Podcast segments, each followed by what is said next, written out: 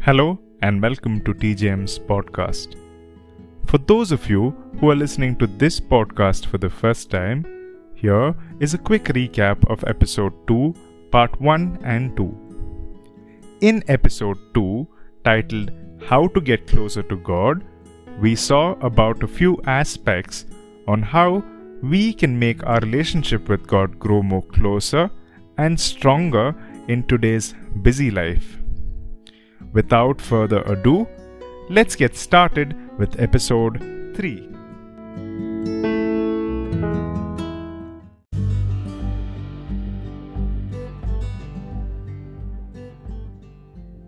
Hello, everyone. Before we begin, let us start with a word of prayer. Heavenly Father, we come to you today asking for your guidance, wisdom, and support as we begin this podcast. Help us to grow closer to your word, fill us with your grace, and continue to remind us that all we do, all that we accomplish, is for the pursuit of truth, for the greater glory of you, and for the service of humanity. We ask these things in your name. Amen. Since the days of our first parents in the Garden of Eden, worship has walked a tight rope between lifestyle and liturgy. When God walked in the garden with his first children in the cool of the day, Adam and Eve worshipped him as we should, that is, without interruption. The Creator and his creatures experienced a continual, ongoing exchange of provision and praise. God provided everything Adam and Eve needed, and they responded with praise, with gratitude, reverence, honor, submission, and holy fear.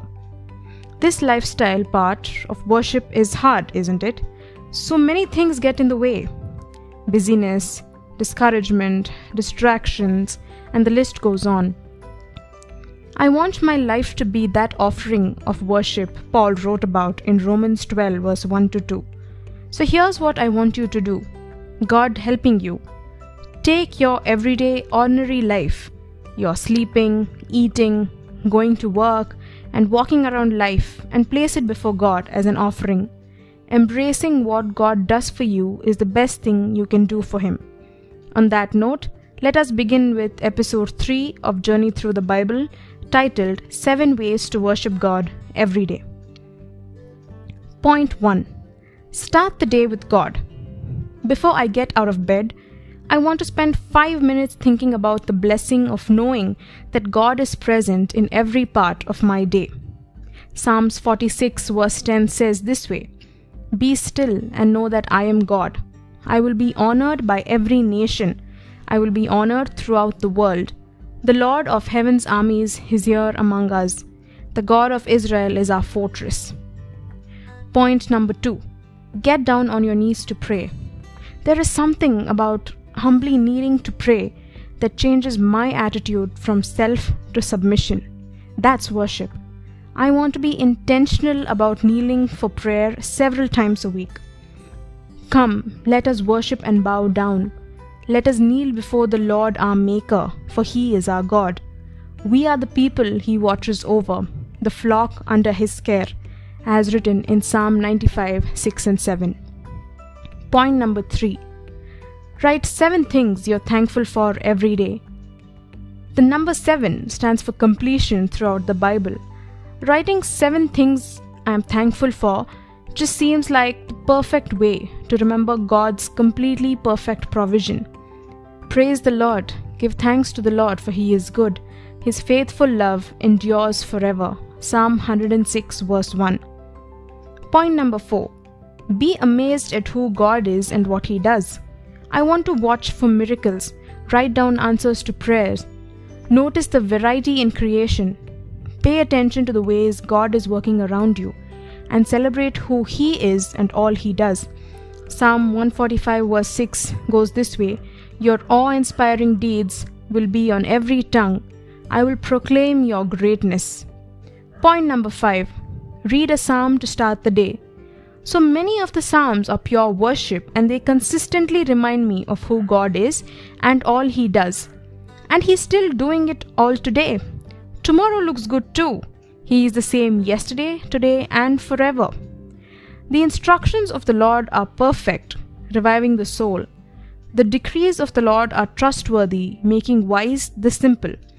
The commandments of the Lord are right, bringing joy to the heart. The commandments of the Lord are clear, giving insight for living. Psalm 19, verse 7 and 8. Point number 6 Worship God by loving the people in your life. You and I were for this time and place. One of the ways I can show God my love and worship is to intentionally love the people in my life. John 13:34 says, "So now I am giving you a new commandment. Love each other, just as I have loved you. You should love each other." Point number 7, take care of yourself. It's easy to put self care on the bottom of your to do list. But God made you and me. He cares and provides for us. He loves us. We can honor and worship Him by getting enough rest, eating well, and staying fit. Then we can be fully equipped to offer ourselves as a living sacrifice to the Father. Psalm 143, verse 8 says, Let me hear of your unfailing love each morning for I am trusting you. Show me where to walk, for I give myself to you. I would like to conclude by quoting what I had told at the beginning. I want my life to be that offering of worship Paul wrote about. So here's what I want you to do God is helping you. Take your everyday, ordinary life. You're sleeping, eating, going to work, and walking around life and place it before God as an offering. Embracing what God does for you is the best thing you can do for Him. Until the next time, see you soon. Take care and God bless.